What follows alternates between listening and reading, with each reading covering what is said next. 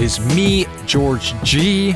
Got another exceptional episode of the Aligned Money Show coming your way. Not featuring anybody, I guess just me. So we'll see just how exceptional this episode is.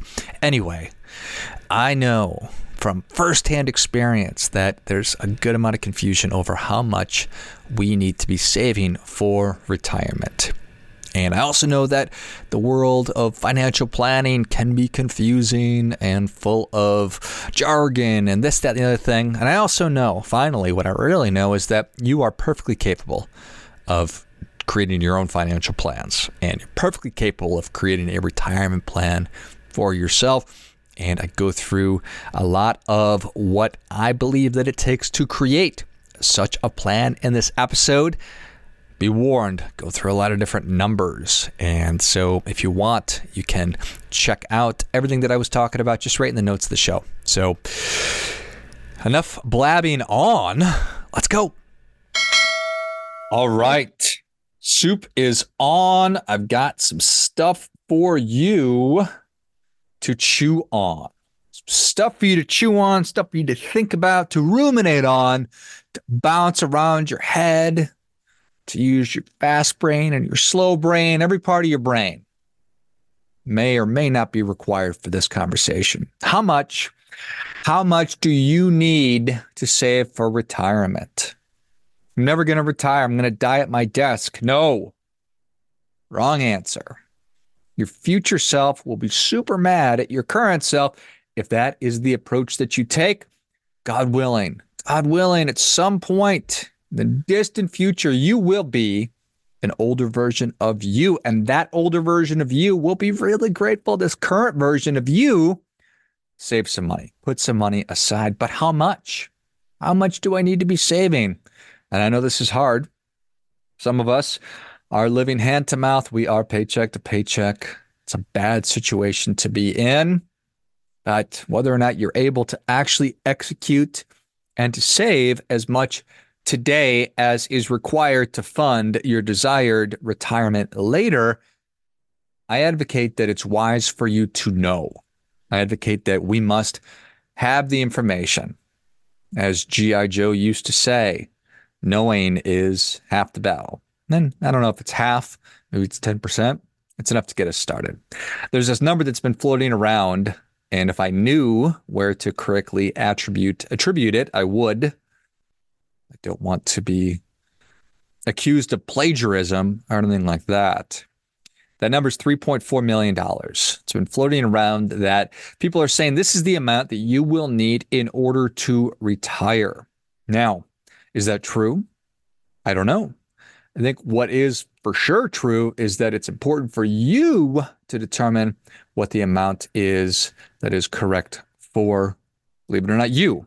So whenever we are talking about retirement planning or financial planning, I, I want to put a, just draw a line in the sand and say, hey, this is something that anyone is capable of doing. You do not know or need to have a fancy financial person help you with this. Certainly can, and there's value in that but you can figure this out for yourself without question. There are wonderful computer programs and financial calculators at your fingertips, at your disposal, that will help you to figure all of this out. But simply put, I mean, if you went on vacation um, last summer, you made a financial plan. You figured out where you're going to go, when you're going to go there, how you're going to get there, what you're going to do while you're there, where you're going to stay, where you're going to eat, all these things basic elements of making any kind of a plan are a financial plan. So for retirement, we need to make decisions about this is when I'd like to be able to step away from full time work. Okay. So I want to have that flexibility to be able to to be independent. So we need that that date in the future. We need to know how much I would like to have. So this is a little trickier because I don't just want a big chunk of money don't get me wrong, I want a big chunk of money, but that's, I don't want to just have an account balance or to own a real estate portfolio. I want income. If I'm stepping away from full time work, I'm going to be missing my coworkers, but I'm also going to be missing the fact that I get that paycheck every other week or whatever it is, that frequency that, that hits my account. That's what I want. I want income coming in. So I don't want $3.4 million. I want the amount of income that that's going to help me to get. So, but we need to plan sort of, it's kind of the same number, but I'm going to help you figure that out. Okay. So we need to figure out when it is you want to retire or be able to have the ability to retire and how much income you'd like to have. And then you can figure out, okay, based on that, I need to know, or I can figure out how much I need to accumulate in order to do that. And then, of course, how long do I want that money to last for? Because if you retire at 65 years old, you could easily uh, live until you know you were 95 or 105 or 150. So you work for 30 years and 40 years, and you're essentially going to be retired for almost the same amount. So we'll have to save a lot of money. So maybe that's where that $3.4 million number comes from. Regardless, those are some of the variables that we need to figure out. But it is a feature and a bug that I do not want to complicate things. Maybe I'd like to make things a little too easy, which is evidence that I'm not very smart. Again, I'll let you be the judge of that. But when you hear that number, when you hear I need to save a million dollars, while that's been watered down, a million has been watered down by a billion and now a trillion, it's still a lot of money and it can still be daunting. So when you hear it, what do you think? What do you feel? Is it motivating? I need to get to work. I can make this happen. Or maybe it's demotivating. Like, oh my gosh, I, there's no way I'm ever going to be able to do that.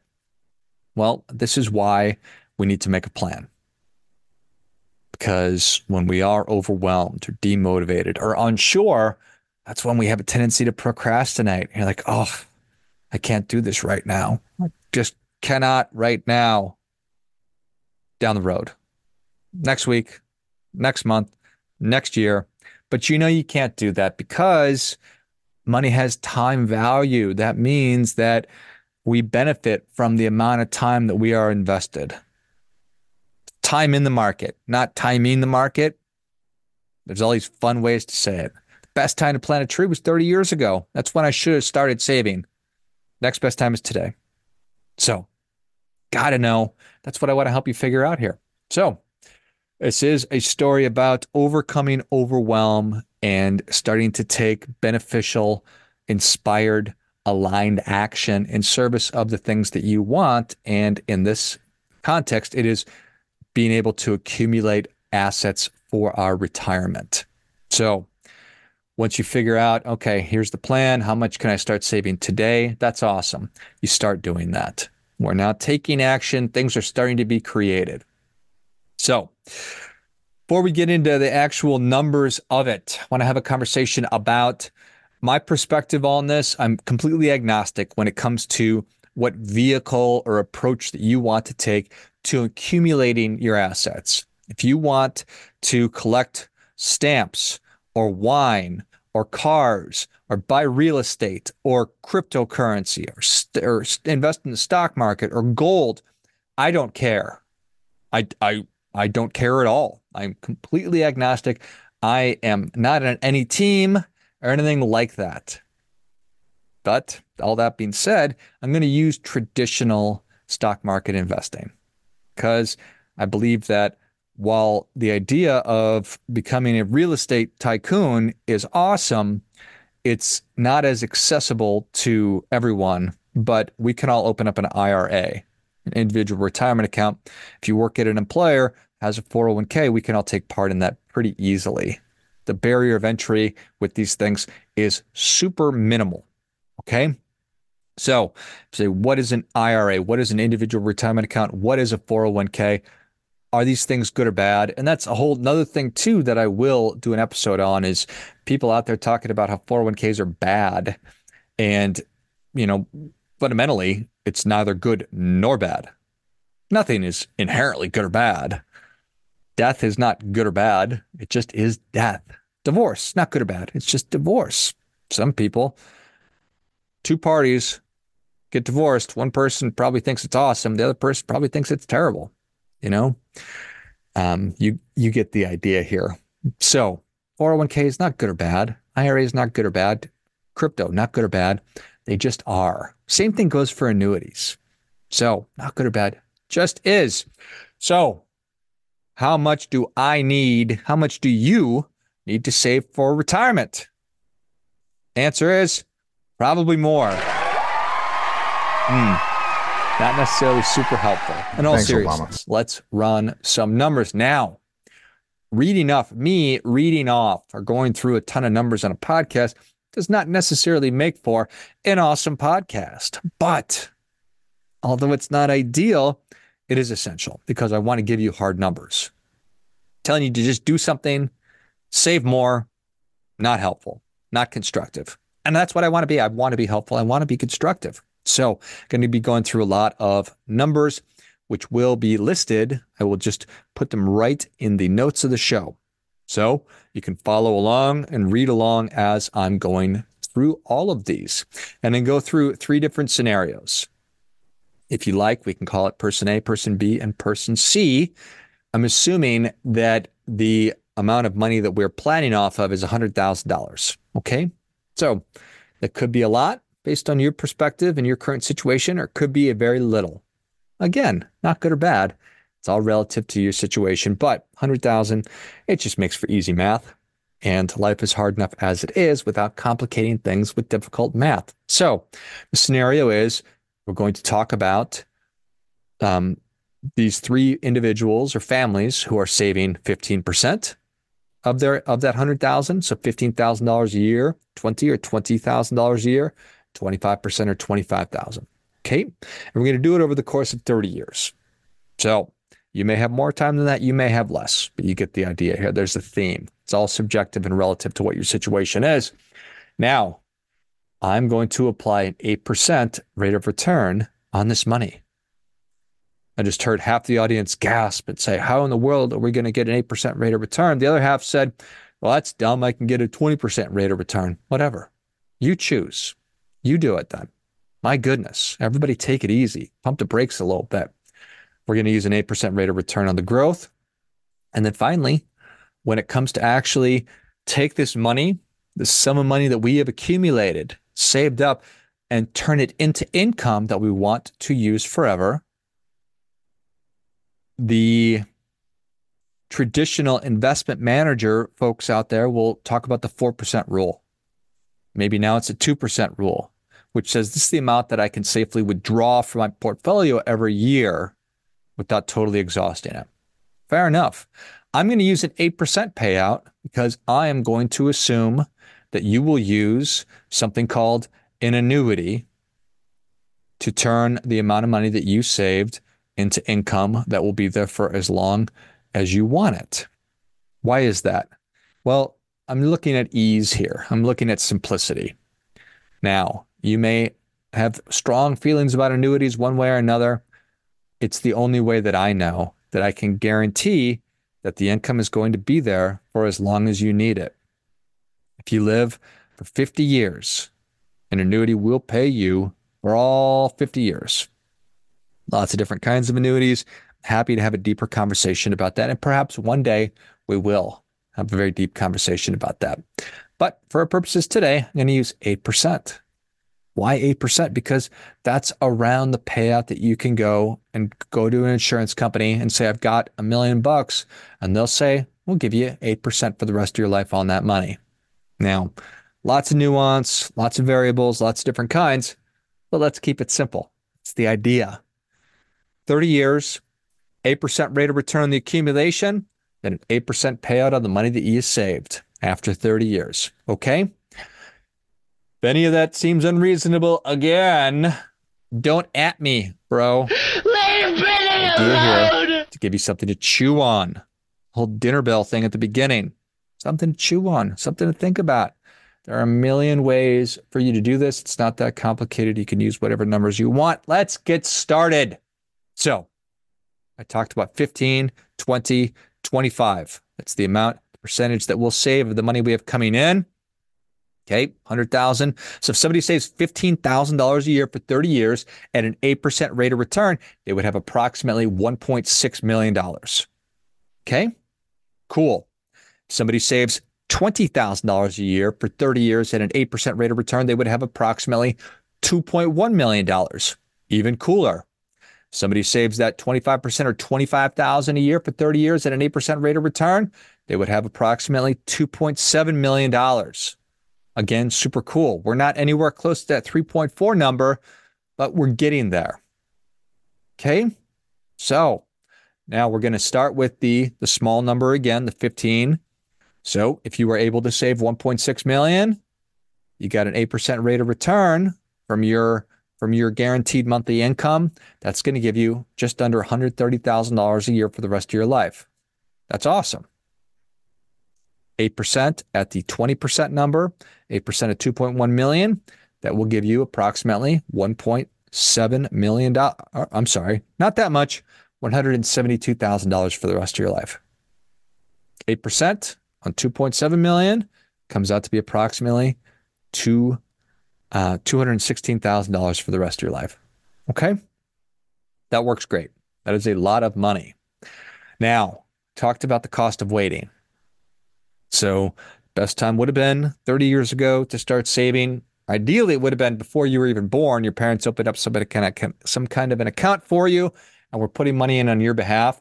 You can call them right now. Say, why didn't you do that? Why didn't you have the foresight or more money to be able to save money for me and my retirement? But cost of waiting.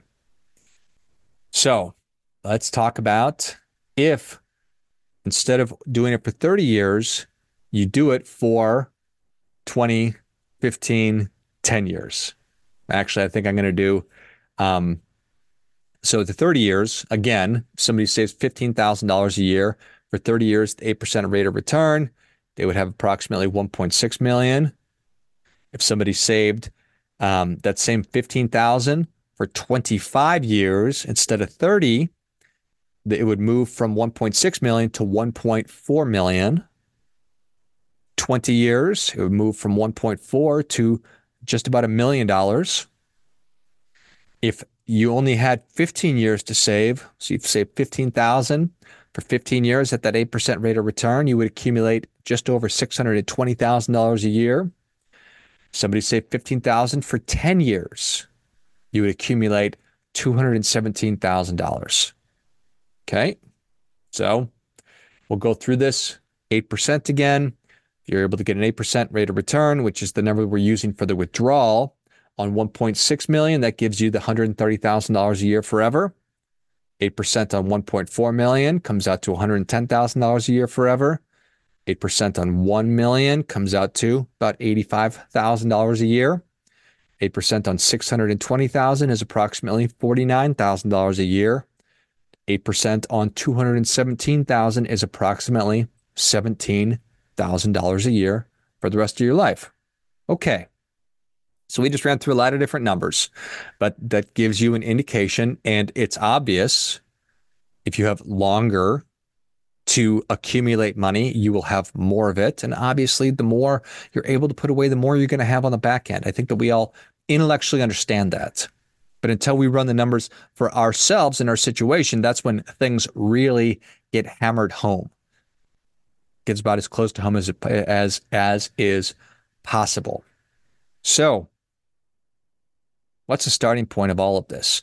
Is it is it possible to do this without a plan? Well, maybe, but to really make it real, what we need to do is to have that plan. It's to set goals.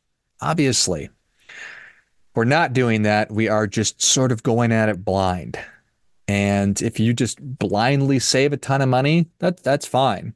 But the unfortunate reality is that most of us are not saving enough, and we're just not positioning ourselves for success. So the starting point is you need to figure out what kind of an investor you are. Because if you are a conservative person and you start investing too aggressively, you're not going to be happy or comfortable. You will be uncomfortable. You'll be staring at the market all the time. You'll be giving yourself an ulcer and all kinds of bad things. And alternatively, the flip side of that coin is if you are an aggressive investor and you're too conservatively invested, you're just not going to be a happy investor. Now, why do I even bring that up? Well, because I talk to people on at least a weekly basis who have money that they believe is invested, but then they go and check it. And sometimes they figure out that it's just in a some kind of a checking account, like a holding account that's not receiving any kind of rate of return at all. And the flip side of that also happens. So we just have to know. Need to make a plan. Need to figure out what kind of an investor you are. All these things. And not rocket science, but it does require some doing on your part. Doing, doing, doing, doing. That's kind of the thing. I'm fond of talking about how I'm a human doing more so than I'm a human being. Maybe one day when I retire, I'll move more towards that whole human being thing. But for right now, we need more doing and less being. Now, I'm not just going to tell you to just do it because that's not a super helpful thing. I would like to help you figure out how to put this plan together. Step number one I really want to advocate that you examine your existing beliefs and emotions around money, financial success, and retirement. When those things go into your ears and into your brain, what is the response that you get both emotionally and intellectually? How do you feel about that? Again, at the top, I was talking about a lot of us feel demotivated by these things, and that while an honest emotion is not helpful because it just causes us to do nothing. So, need to to take some action. And I want you to figure out how it is you would like to feel. And you'd like to think about this. So we have the choice. We have choice. I get to choose how I think and feel about wherever I am. I may not have any control over what my current situation is, but I have absolute control over how I'm going to think, feel, and respond and take action. So you get to decide. Do you want to feel good about money? Do you want peace of mind? Do you want to stop stressing? How do you want to feel about it? Then we need to get really clear in what those goals are and what that plan is. So when do you want to retire? How much income do you want to have? How long do you want to last for? Based on that, you can just plug whatever numbers you want into the little model that I went through with you, and you are well on your way. So make your plan create your plan, make the plan, start executing it. Just because the plan says you have to save $1,000 a month and you can save 200, you should start saving the 200 and work your way up to the 1000, whatever it is. Get started.